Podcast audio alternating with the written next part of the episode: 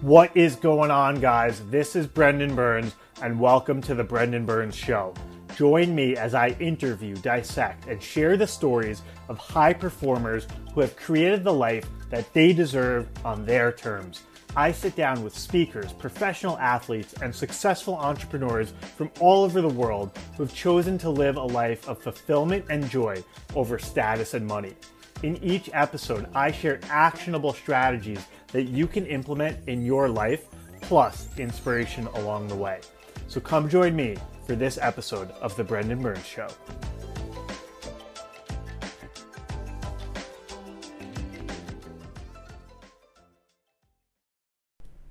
Hello, ladies and gentlemen. Welcome to another episode of The Brendan Burns Show. Today, we are doing a solo episode with me, yours truly, and we're doing a Q&A episode. So, I've been asking you guys more and more to respond to my emails. You can always reach me at brendan at brendanhburns.com. Me or someone from my team will see those emails. And I love hearing from you. I love getting feedback on the podcast. I love getting feedback on the YouTube channel. And I love getting questions because I've been doing more and more solo episodes, as you guys probably can tell.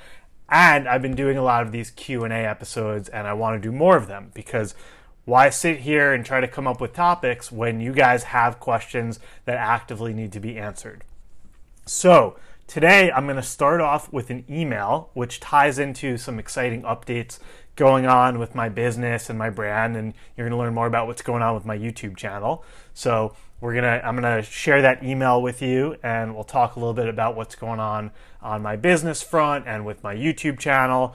And then I have three questions here from different listeners all over the US. We also have a lot of listeners abroad and I'm going to start weaving in those questions as well on my next Q&A episode. I've heard from people in India, Singapore, Bhutan, the Philippines, essentially anywhere where people can speak English. I love to have listeners and it's been very exciting as the show has grown and we're getting more downloads and all that stuff. So, like I said, if you have a question, you can always send it in to Brendan at brendanhburns.com. Me or someone from my team will see that. And I really like hearing from you, whether you have a question that you want answered on a future episode or you just want to say hi and share how the show has impacted you. So let's go ahead and get into it. And we'll start with an email that I received from a listener named Jordan in San Francisco. Now, Jordan said, and this is about a week and a half ago. Hey, Brendan, hope you're doing well. I just saw your new Breaking Down Belichick's press conference and wanted to say that was some incredible content. Now, for those listening right now, I did a YouTube video a few weeks ago breaking down Bill Belichick. He's the head coach of the New England Patriots football team. And I broke down his mannerisms and how he set boundaries with a, pre- a press conference reporter and I was really passionate about that video and I thought it did come out really good. So, FYI, if you want to see that, just go onto YouTube, put in Brendan Burns Coach. My channel should come up right away. Don't forget to hit that subscribe button, of course. And I broke down Bill Belichick really handling a difficult reporter who kept pushing and pushing and pushing when Coach Belichick was very clear that he didn't want to answer a certain line of questioning. But anyway, Jordan writes, I saw your new video breaking down Belichick's press conference and wanted to say that was some incredible content. It is awesome how you broke down the way he knew his boundaries heading into the conference, held those boundaries, and took full control over the conversation. He really is the master of this, and seeing you break down his technique piece by piece was really interesting and fun to watch. I think there needs to be a new channel like ESPN, except rather than providing game commentary, it should be you breaking down press conferences from a personal coaching perspective. Anyway, thanks for sharing this content with the world. I hope to connect again soon and would love to grab a bite and or drink next time you're out west or I'm back east. Warm regards, Jordan. So, Obviously, it always makes me very happy when my content is impactful and resonates with my audience. And Jordan mentioned a few things that were really powerful. First of all, for my YouTube channel to be compared to ESPN is a real honor and makes me feel really good. So I always love hearing that. And Jordan point he pointed out a couple things that really specifically I thought made my video special, which was in the video, and, and again, after this episode, I recommend you go check it out on my YouTube channel. Bill Belichick knew his boundaries going into that conversation. So he gets on the podium, he's answering questions, and he made a decision in his head that he was not going to be answering any questions as it related to Antonio Brown, controversial wide receiver, had a lot of off the field problems. And so Belichick went into this saying, okay, my boundary is that if someone asks me about Antonio Brown, I'm not going to be answering those questions.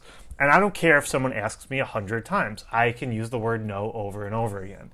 And so a lot of times in life, people we we let our guards down and we really let other people break our boundaries because we don't even know what our boundaries are. We don't even know what our rules are. And if we don't know what our rules are, if we don't know what we're comfortable with or we're not comfortable with, then if someone presents that opportunity, we can get caught off guard. And setting boundaries can be challenging enough. It's certainly even more challenging if you don't even know what your boundaries are and you have to make a decision on the spot. Oh, yeah, maybe this is okay, even if deep down it's really not. So uh, I, he knew his boundaries heading in, held those boundaries, and Jordan also says, and took full control of the conversation. Now, that's something I talk about in some of my other YouTube videos as well. I did a video that I thought came out really well on my YouTube channel about how to say no or stand up for yourself without being a jerk about it, and you can watch that as well. I tell the story about how I was at a party and a very religious Christian person confronted me, and I felt somewhat attacked for being Jewish and not following his beliefs. And in that YouTube video, I talk all about how I took full control of the conversation and how I set my boundaries and stepped up and took the frame back, as I call it. And you can see more in that video. But Jordan, thanks for reaching out. I'm really glad that you enjoyed that. And one of the things that I want to ask all the listeners today is if you see anything on YouTube or the news, anywhere where I can get access to a video that you would be interested in me breaking that down, looking at the psychology behind it. I actually have a really interesting video coming out in about a week, I believe. So by the time you hear this podcast, it should be on my YouTube channel where I show Tony Robbins setting really amazing boundaries with a woman in his audience. And I know he's a bit of a controversial guy, and there was a viral video where he kind of looked like he was more attacking a woman or really walking at her vigorously. So it's not that video, it's a different one. But the point is, I'm always looking for videos where emotions are flaring, but ideally where somebody did a really good job, either staying cool, setting a boundary, saying no, handling a, situ- a tough situation in a, in a positive way. So if you ever see something like that, shoot me the link, shoot me the video. Again, Brendan at BrendanHBurns.com or at the Brendan Burns Show on Instagram. Send a DM over. My, me or my team will get that. And just to give you guys kind of a behind the scenes update with what's going on in my life, I've really made much more of a decision to focus on podcasting and the YouTube channel. Uh, I don't hate Instagram, but there are a lot of rumors that Instagram is going to be a dying social media platform.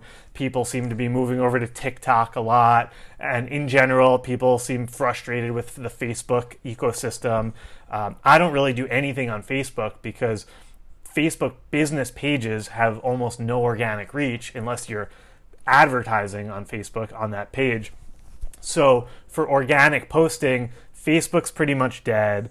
Instagram is still there, but I really like YouTube a lot more because it's a search engine. It has a lot more longevity to it. I feel like when I make posts on Instagram, people either see it or they don't, but then it gets buried at the bottom of your feed. And on YouTube, for example, if someone searches a topic, my video can come up. So I like it because it's more fun. I have they seem to be more professional than some of my old Instagram posts that I used to do, and I'm still on Instagram for sure, but uh, I'm making more of a push into YouTube. I started out with just a couple hundred followers. I'm coming up on a thousand subscribers now, and the real it's going to be a combination of kind of life coaching videos where I share different strategies, and uh, I have these breakdown videos as well. I'll actually pull up right now just so you guys can get a little preview. Um, I'm talking about relationships coming up. I have one called Why Am I Always Single that I'm going to make for YouTube. I have takeaways from Dr. Glover's No More Mr. Nice Guy book, um, how to become location independent, how I make money, travel full time, and have a four hour work week, and just some other breakdown videos and coaching videos as well. So I'm going to be going more and more with YouTube, so make sure you have access to the channel. It's just called Brendan Burns on YouTube. And what's really funny is um, there's so many Brendan Burnses, so I've really had to make a push with SEO and everything to make sure that I'm the number one guy.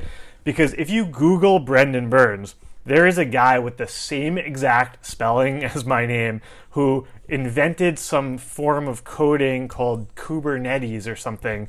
And he's this distinguished engineer at Microsoft. And so, hey, if Brendan Burns, if you're listening to this, I'm coming after you, man. But in all seriousness, there's him. There's a guy named Brendon Burns. My my first name is spelled B R E N D A N, but there's a guy B R E N D O N, and he's this famous, very famous comedian in Australia. So I have to compete with him. Um, so so it's fun. Just funny. There's also a uh, another guy, Brendan Burns, with the same exact spelling as me, who is a professional UFC fighter who's been on Joe Rogan's podcast, which is like the number three podcast in the world. So if you go on YouTube and you search Brendan Burns, that episode is on, so that can come up before me. But as my show has grown, uh, you can really see that I'm elevating in the rankings. And if you can't find it, just put in Brendan Burns Coach or Brendan Burns Podcast into the into YouTube search, and you'll see me come up right away. So uh, if you have any other ideas for videos that you want me to make, especially on the breakdowns, if you have any examples, check out the Bill Belichick one, check out the Tony Robbins one. And if you see any similar videos that you're interested in kind of understanding the why, the why behind someone's behavior, shoot it over. Would love to see it, would love to break it down and help you guys uh, better understand what's going on there. And thank you again, Jordan, for your email. Now, let's get into another question from the audience, and this one comes from Jesse from New York City. And Jesse asks, How do you contrast the No More Mr. Nice Guy covert contracts of Dr. Robert Glover with the givers and takers approach of Adam Grant? Where do you see the middle ground? It's a good question. And for those of you who are new to my show, I talk a lot about Dr. Robert Glover. He came on the podcast.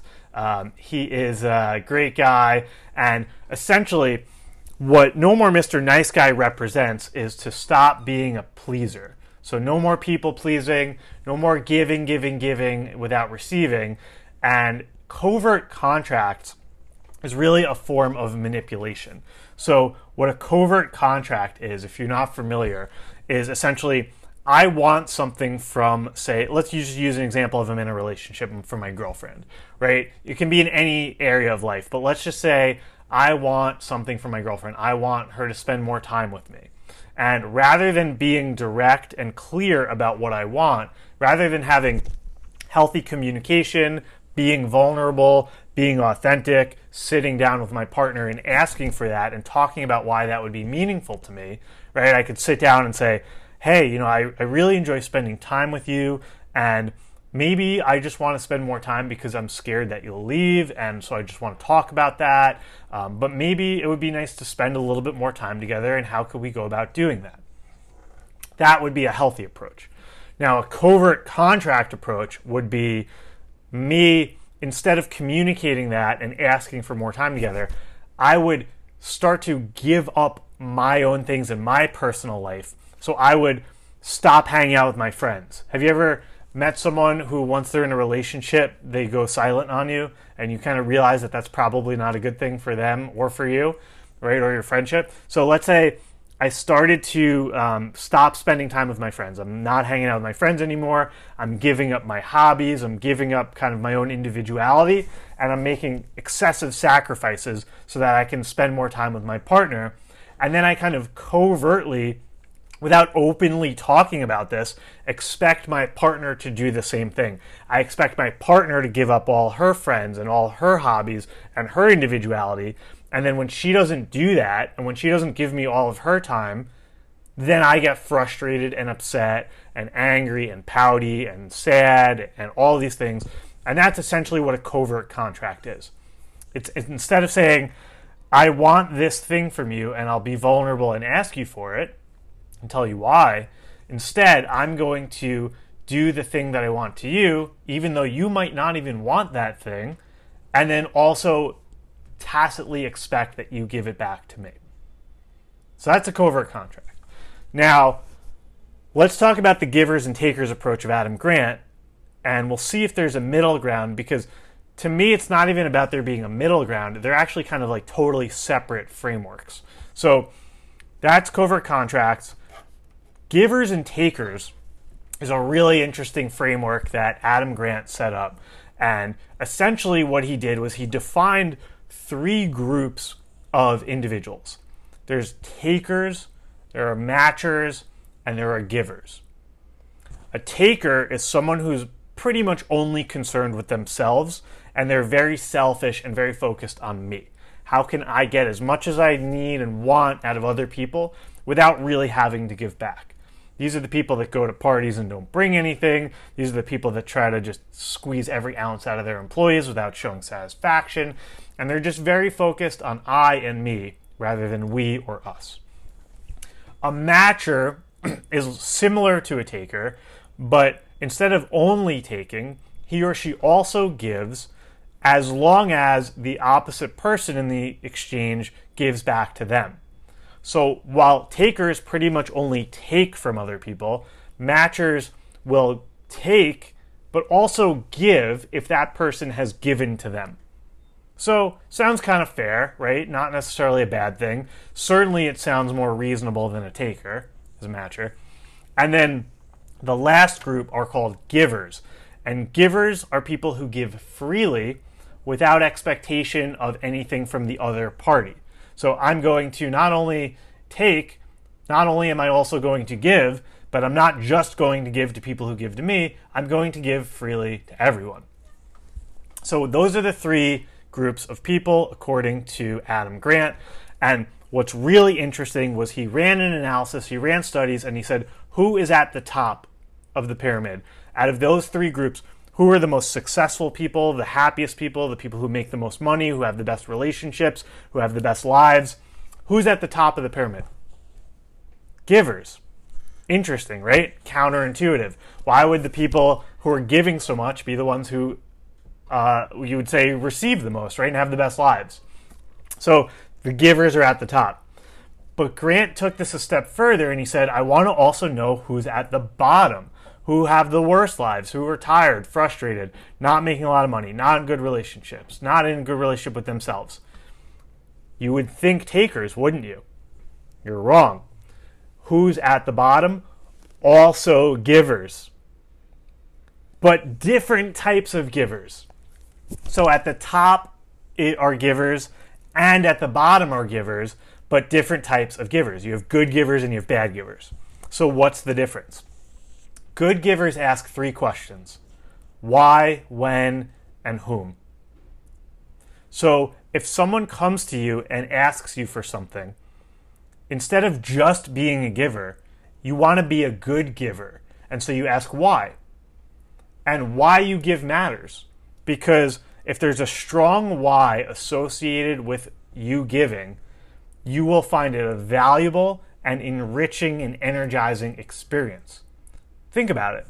If someone asked you to carry a box of bricks up 10 flights of stairs for no good reason, versus a child who was sick asked you to take medicine up a couple flights of stairs so that she could feel better and not have some disease, which one's going to be a more meaningful experience that might make you feel good about yourself? Obviously, the latter example. So, a strong why can make giving energizing, valuable, enriching, and a positive experience for you. So, when you're in a situation where you have the opportunity to be a giver, the first thing you want to do is ask why, and as necessary, set boundaries.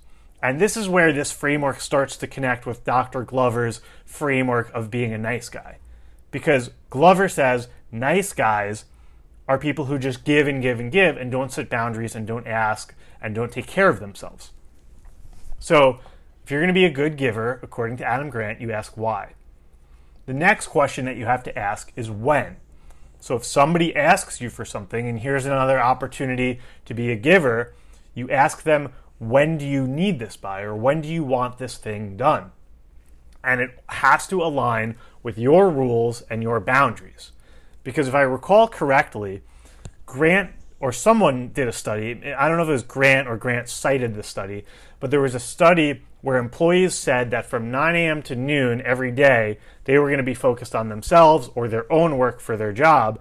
And so if something had to get done then, they said no and they could not be a giver during that time period because they had boundaries in place. And by setting those boundaries and asking when, rather than just giving constantly, right? If you're in the middle of something and someone says, hey, can you do this thing for me? It might not work for you. And if you violate your own boundaries and you start giving excessively or giving in ways where you're not able to have self care or take care of yourself or make sure that you're getting your own stuff done, then you go from being a good giver to a bad giver. And now you can start to see why the bad givers are the ones who are at the bottom of the pyramid. And again, this ties into Robert Glover, No More Mr. Nice Guy author. Nice guys don't set boundaries and they don't take care of themselves. Now, a subtle point, like the analysis for that in Glover's work is because nice guys have shame and they feel like they're not good enough, and they feel that in order to have love and connection and approval from other people, they need to just give everything, and having boundaries is a bad thing. So, if you know that, you can kind of apply Glover's framework to doing some inner work around understanding why you might be a giver, according to Grant's framework, but a bad giver. So, good givers ask why. You want to have a strong why. Good givers also ask when, because you need to have boundaries in place. You can't just always be giving. And good givers ask for whom. You want to make sure that you are giving to people where you're building positive positive feelings. So for example, good givers are much more likely to give to other givers and also to matchers. It's a good quality. The, one of the differences between a good giver and a bad giver is bad givers give excessively to takers, and the takers then take advantage of the bad givers. And this is why we have at the top and the bottom two different types of givers. So if you want to win in life, be a giver, but don't let yourself be taken advantage of and don't give to too many takers. Now, you might not know if someone's a taker or not in the beginning, and you can do a test run, but if they clearly become a taker and try to just take and take and take and take, again, put the boundary up. Because this is going to be the difference between building positive feelings when you're giving to those who value you versus giving to takers where you're going to build anger, frustration, and resentment inside of yourself. So it really comes down to boundaries here. Giving, being a good giver is about giving, but when you have a strong why, when you have boundaries in place, so you're able to take care of yourself, your work, your needs, your me time, and you're giving to the right people who value you, who are not necessarily takers. And, and to just tie that in to the Dr. Glover, No More Mr. Nice Guy, nice guys are so focused on giving no matter what, driven by a desire for approval from other people, driven for belonging and acceptance. And it's a broken framework because nice guys really want to be loved and accepted, and you can learn how to build those feelings up towards yourself. And counterintuitively, the good givers are more accepted and belonging and loved by others than bad givers because people really respect those who set boundaries and are able to ask these questions and also take care of themselves. So, I'll close this question or my answer to this question here by just mentioning a couple signals of how you can spot takers and how you can tell the difference between a taker, a matcher, and a giver. And so, when you're talking to someone and they're asking you for something, pay attention to the language that they use. So, takers typically use words like I and me. They talk about themselves everything is portrayed as how it can advance their own initiatives, their own agenda, and matchers and especially givers will use the words us or we a lot more. And not just use them as like a tactic, but genuinely believe it. They believe in the value of the community, the value of the connection to other people. Takers are very isolated from other people. Givers are very connected, especially good givers. Um, and one other way I'll just mention to how to spot a taker is they treat people who are either above them or below them very differently. So if a taker walks into a room and sees someone who has money or power or influence, they kind of become a sycophant. They start to su- suck up to them. What can I get from this person? How can I play this situation correctly? They're very manipulative and conniving. Versus a giver treats all people equally. I believe in common humanity. I feel connected to my fellow brothers and sisters. I'm looking to create connection, community, positive relationships, and I'm not trying to take advantage of these people. If these people want something from me, if it makes sense, I'm happy to give to them. And if it makes sense, I'm also comfortable asking for them in exchange as well. So, takers, they treat people, say, below them much differently. They look at someone who might not have money or influence and say, well, this person can't really do anything for me, so what's the point of treating them well? And that's another good way you can spot a taker. So, to close it out, good and bad givers are at the top and bottom of the pyramid. It's a great framework to understand. And I don't think it really has anything to do with covert contracts, but I'm glad I explained that concept if you weren't familiar. Um, but I do think that this framework, the givers and takers framework from Adam Grant, has a lot in common with Dr. Robert Glover's concept of a nice guy more broadly, because typically nice guys um, finish last because they are bad givers. So that's kind of where the connection lies in. And how do you get better? You set those boundaries and you learn how to find validation and good feelings about yourself without having to give to other people. All right. You guys are making me thirsty here. I got two more questions for you. So, another question is from another New York person. So Adam from New York asks, the segment on routines was great. Now this is this is episode 63 of my podcast. Episode 63, I was actually interviewed on um, the Kinetic Fitness Show, which is a podcast in London or the UK, I think London, but definitely somewhere in the UK. And I went on this guy's show. It came out really good, and I thought it came out so good. I said, "Hey, I'm going to put this on as a crossover episode and publish it on my own channel too." And he was fine with that, and we did it. And so I talk a lot about my morning routines because at that point, when I recorded that episode a few months ago, from like 8 a.m. till 10 a.m. at least, I had this really intense, powerful two-hour morning routine.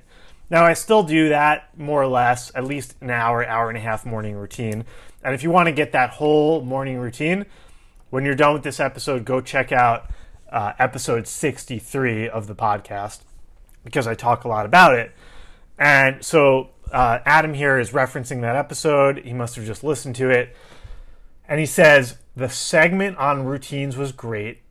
Can't believe you do all that stuff every day. Made me look in the mirror. Sometimes I can't get to bed till 2 a.m because I'm anxious about going to a job I hate. Then in the morning, I'm a zombie and I'm lucky to even make it in on time, let alone have a morning routine. So, the first thing I just want to say is thank you, Adam, for being open and for your vulnerability. Because this was 100% me to a T when I was working in finance. And one of the most important things to do in kind of a recovery from anxiety or frustration in life is to realize that you are no different from other people in this world. What if you are listening to this right now and anything that Adam said resonates with you, I want you to know that you're not alone. A lot of people take these issues and they hide them in isolation because they think they. We, I heard this quote one time that I loved, which is, "We compare our insides to everybody else's outsides." So you're walking down the street and you see someone dressed well with a nice suit on and a briefcase, and you say, "Oh man, they must be making so much money and have no money problems," whereas I'm over here paycheck to paycheck, freaking out about money. you have no idea what's going on inside that guy. He might uh, be on the verge of losing his job. He might have kids and a family and a mortgage and tons of financial problems. He might be totally depressed, having relationship issues. You just you don't know. So you want to stop comparing and you want to start connecting to fellow humans. I definitely used to hide what I was struggling with in my life and just kind of pretend that everything was okay. And all that did was fuel the fire of other people thinking that I was fine or that I was perfect, just fueling the fire of everyone feeling isolated and alone with these issues. And it's just, it's not true. One thing I've also noticed is the more vulnerable and open I've been about what I've been struggling with, whether it was anxiety in my old job or even just the anxiety of being an entrepreneur today. You know, I make videos talking about my abundance and all the success I've had in my business today, and I'm so grateful for that. But I still have ups and downs. I've lost major clients. I've had huge freakouts with losing different social media accounts and losing clients and money and all these types of things. And so if you really want to get support and or acceptance from fellow people, being open about these things is really powerful.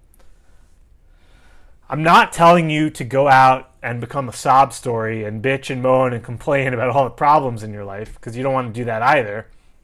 But you want to be authentic and you want to be vulnerable. And when you reach out the way Adam has reached out today, you get more support. You get more love, you get more connection.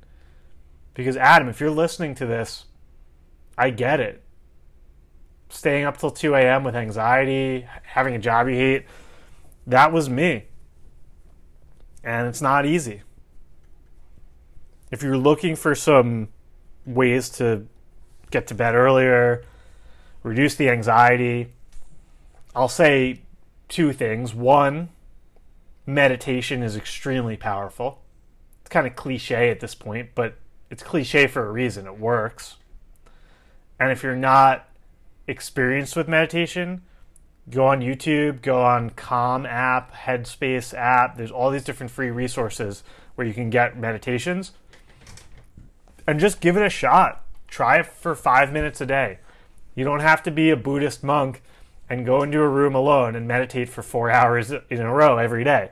Start with five minutes a day, then go to seven, then go to 10, then go to 10 minutes in the morning, 10 minutes at night. It's really not how much you meditate, it's the quality of it. But the first thing I would say is just try that and see if it works. Because it's worked for me, it's worked for, I think, millions, if not thousands and thousands of people in the world. So, because when I look at when I think about here's the other thing when I think about going to sleep and having a hard time falling asleep or staying asleep, it's because our mind is racing. We have so many thoughts in our head, with so many things going on. We don't know, you know, oh my God, I might get fired soon. I have this problem, I have that problem. And we don't actually always have so many problems that our mind likes to worry about. There's that Mark Twain quote. I, am not going to Google it now, but it's it's something like 95% of the things I worried about never happened. And so, I'm not going to tell you guys that your life is perfect or that everything's okay. I don't want to lie or be deceptive. But when you think about it, literally, when you think about it, when you worry, so much of those things that you worry about never actually happen. So, what meditation does is it helps you quiet your mind. And when you can have a still, quiet mind, you sleep a lot better. So for Adam, if you can't get to bed till 2 a.m., you might want to have an evening routine.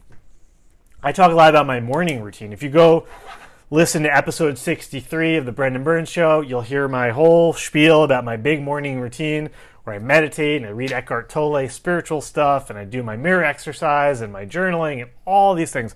Yeah, that's great. But, maybe not but, but and I also like to have an evening routine where I do similar stuff at night way before I even get in bed. Because if you just get in bed when your mind's racing, you're setting yourself up for failure. You got to cool down the system. It's like a computer. You've been running all day, you're overheated, you got a million apps going on in your brain. Just take a deep breath and slow everything down. Close the apps, do a reset, do a reboot, do the meditation at night. And that can help you get into your body and get more still and get to a place where you can sleep better. Think about an evening routine instead of a morning routine or both. If you have a job that you hate, that's tough. You know, you got to pay the bills. But I would encourage everyone to consider looking at another job, just applying for things. You can go on LinkedIn and do a search and just click apply immediately. You don't even have to fill stuff out. I know there are a lot of people out there who are scared about switching jobs. What if it's worse? I hear you, but what if it's better? Every job I ever switched out of, I always got to a better job because I grew, I knew what I wanted, I knew what would work best for me. Like, for example, when I took the job in investment banking, I just wanted money and prestige. That's all I cared about. I've changed a lot since then. And when I took my next job working at the hedge fund, I remember the founder being a really genuine, nice guy who I thought would be a much better fit for me than some of the other private equity firms I was interviewing. And these guys just reminded me of investment bankers. And I was like, great, I can make all this money, but I want to be happy too. So if you start just thinking about applying for other jobs, you are unconsciously already going to be looking for different things because you know what you don't like in your current job and you didn't know you didn't want those things a few years ago. So I'll make that push. And obviously, if you have any entrepreneurial dreams, I talk a lot about that on my show, and I always advocate for that as long as you have a plan and as long as you have the cash flow and as long as you can execute on it. But life's too short to hate your job. So get out there and go apply for some new jobs, come up with a plan, and don't settle. Thank you, Adam. All right, last question comes from John in Columbia, Maryland. And John asks I struggle a lot with follow through and dedication. What are some ways to keep on task when I don't want to? For example, I want to make pamphlets about my science programs for schools, but I keep putting it off and wasting time. What are some methods for building commitment? It's a good question, John. And it's funny because when I first saw your question, I said, number one, I'm definitely going to be answering this on the show because I know a lot of people struggle with this too.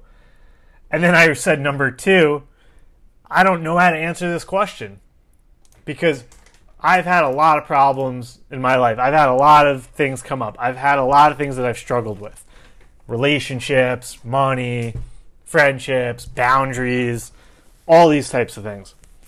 But one thing that I personally have not struggled with is follow through and dedication. It's one of my big, maybe even my biggest skill and my most grateful thing is my hunger, my dedication, and my persistence. 96% of businesses, of new businesses, fail. So, why am I in the 4%? I think it's because of my persistence. I had nothing. I built up this business. I was selling courses on how to grow your Instagram account. I thought I had made it.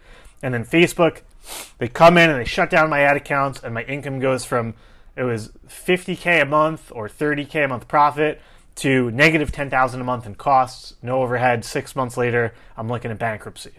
Thankfully, I was able to avoid that. But my persistence in not giving up and pivoting and saying, okay, I can make cash as a coach. I can make cash with a group recurring revenue coaching program. I can make money doing all these different types of endeavors instead. And just over and over again, no matter what, staying persistent and hungry, following through and staying dedicated. So I had to actually think about this question and say, well, for someone who doesn't innately have that, what can be helpful and useful for them?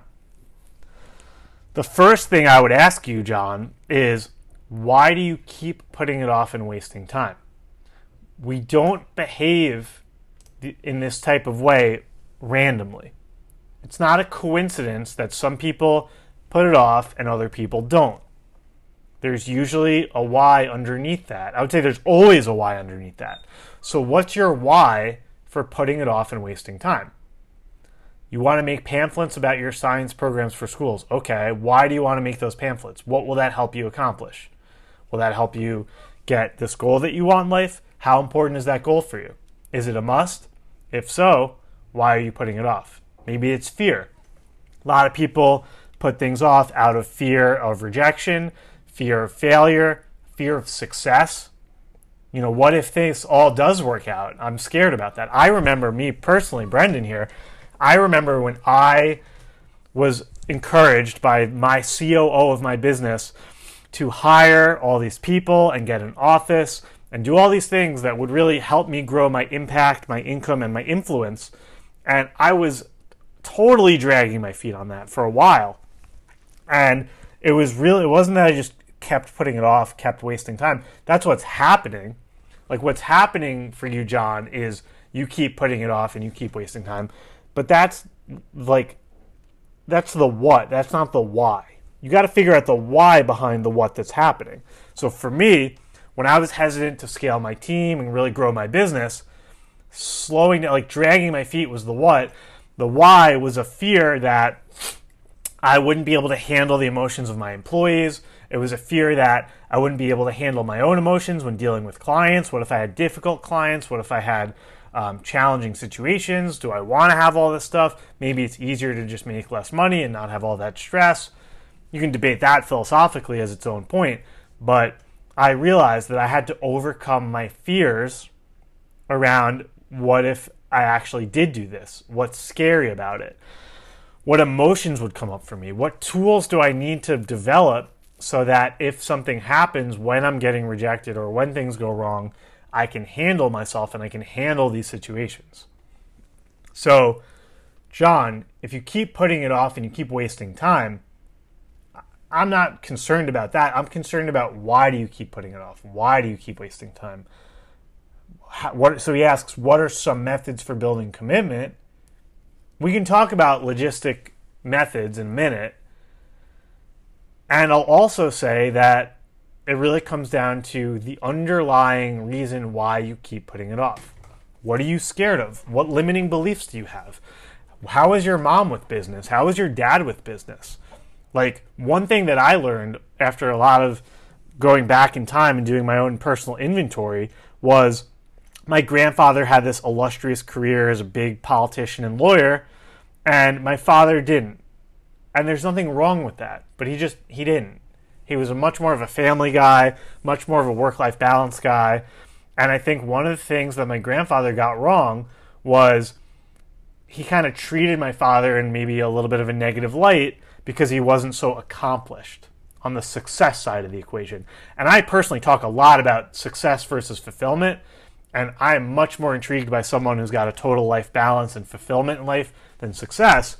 And so, anyway, long story short, my father had more of a work life balance. He didn't have the big career that my grandfather did.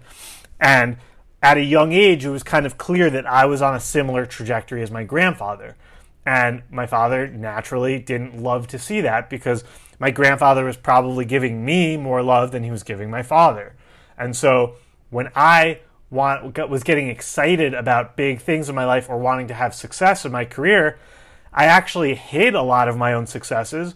And I don't really think I did this, but people in these types of situations can even self sabotage because they'd rather get their parents' love and approval than hit their own marks and their goals.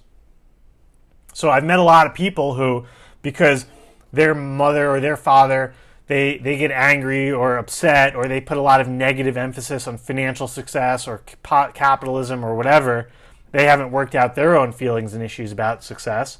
And so they project it onto their children and then their children who have the opportunity to be really successful then self-sabotage because they want to get the approval of their parents. So that's a very niche subtle psychological explanation behind why people procrastinate but it's a real one. So, John, you know, what what happens if you make these pamphlets? What happens if your science programs blow up across schools and across the country? How are your parents going to react to that? How is your wife going to react to that? How is how are your friends going to react to that? You know, what's the psychology underneath your holding you back, your fear? That's part one. Part two is you can set concrete goals, you can set smart goals. I recommend not only setting goals, but setting specific, measurable, attainable, uh, realistic, and time sensitive goals. That's what SMART goals are, and printing them out. So, if I were working with a client, they might say, All right, I would say, What's your goal? They would say, uh, I want to make pamphlets about my programs for schools. I'll say, That's a terrible goal. It's a beautiful mission, but it's a mission, it's not a goal. A goal is, right now it's March 13th, 2020. So the goal is by April 13th, 2020, I will have 100 pamphlets printed out on my desk about my science programs for my schools by April 13th, 2020 at midnight Eastern Time. Then goal number two is by May 13th, 2020 at midnight Eastern Time, I will have handed out 30 pamphlets at five different schools in my area. Now you write those two goals out and I maybe make one more for June or make a one more longer term goal. You write them out. You ask an accountability partner or a friend for feedback. Are these specific, measurable, attainable, realistic, time sensitive enough for me? Do I need to think bigger? Do I need to think smaller? Do I need to break these up? Do I need to really specify here? And then you print the goals out and you hang them up somewhere where you'll see them not only every day, but every hour. So those goals stare you in the face. And if you want to go and eat a level even deeper, you set consequences on those goals. So for the say for the April 13th one, if you don't have them printed out, you have to donate $100 or $1,000 to the Donald Trump campaign. I'm just joking. I'm not, not a political guy at all. I'm not going to say anything for Trump or against Trump. I just use him as an example because I know there are a lot of people in America who don't love him. And so let's say you hate Donald Trump. Your consequence for this goal, if you don't achieve it, is you have to donate $500 cash to his campaign for the 2020 election. Or if you are um, an atheist, you have to donate a $1,000 to some born again Christian church. You know, just something like totally against your values. So that's the consequence. And if you want, you could also put in a reward. If I accomplish this goal, I will allow myself to treat myself to uh, Yankees game tickets. Or this is a bad example because coronavirus is canceling all sports. But whatever you want, like a, a, movie you've always wanted to watch, going out by yourself or with a friend, or a nice restaurant that you've always wanted to go to. So attaching rewards to goals can be really good as well. So to answer your question, John, in a nutshell, it's understanding the why behind your goal and the why behind why you're putting it off. I don't care if someone's putting it off or not. I care why they are, like the fear, the whatever's underneath that, and then methods, some logistical, tactical strategies are written out or printed goals, one month, three month, six month goals, written out, checked with a spouse or an accountability partner to make sure they're smart goals, and attaching consequences and rewards. So, that is that. A lot of great questions, you guys. I have another whole list of questions over here ready for one of my upcoming episodes I'm going to record. Um, we're going to be talking about work life balance, how to start a side hustle that brings in 5K a month so you can travel and be with family. Um, I had someone, a listener from the Philippines, write me a long email that was really cool that I'm going to break down and, and read out and break that one down. Uh, had another person in New York dealing with some things around uh, aging parents and family situations. So I got a whole docket here. I got some upcoming episodes on relationships, uh, talking more. A lot of people have asked me, Brendan, how do you work three days a week remotely, location independence, six figures, doing what you love? So, for the entrepreneurs or the people interested in the Tim Ferriss four hour work week lifestyle, I'm going to be doing more episodes on that. Um, I got, yeah, I got an exciting list here. I got, these are all mapped out through July. And most importantly, I want to hear from you. So, the Brendan Burns Show, hit me up, brendan at brendanhburns.com or um, info at brendanhburns.com. Both go to me and my team. And send in questions that you want answered. Send in uh, comments on your experience. If you have personal testimony of being positively benefited or impacted from one of my episodes, please share that. We love to hear that. And if you haven't yet, and I know a lot of you are podcast listeners who aren't yet on the YouTube, go to YouTube, Brendan Burns channel, and subscribe because I've been putting out these really cool videos, especially the breakdown videos, like I mentioned with Jordan. So subscribe, and that subscribing and commenting on my YouTube videos helps me get seen, helps the channel grow. And if you're not already subscribed to the podcast that you're listening to right now, please do that in um, in iTunes or in the Apple Podcast app or Spotify. Thanks again so much for listening, and have a great day. Thank you for tuning in to another episode of The Brendan Burns Show. If it's your first time here, please make sure to subscribe on the Apple Podcast app or in Spotify. Also, please leave us a rating or written review. This helps others learn about the show and spread the word to new and more people. Lastly, if you're looking to take your personal life, business, or career to the next level and you want access to me as well as my community of like minded people, head over to courses.brendanhburns.com and join us in Mastery Academy, my membership site that comes with online course content as well as live coaching calls every two weeks hosted by me personally. Thanks again for listening and have a great day.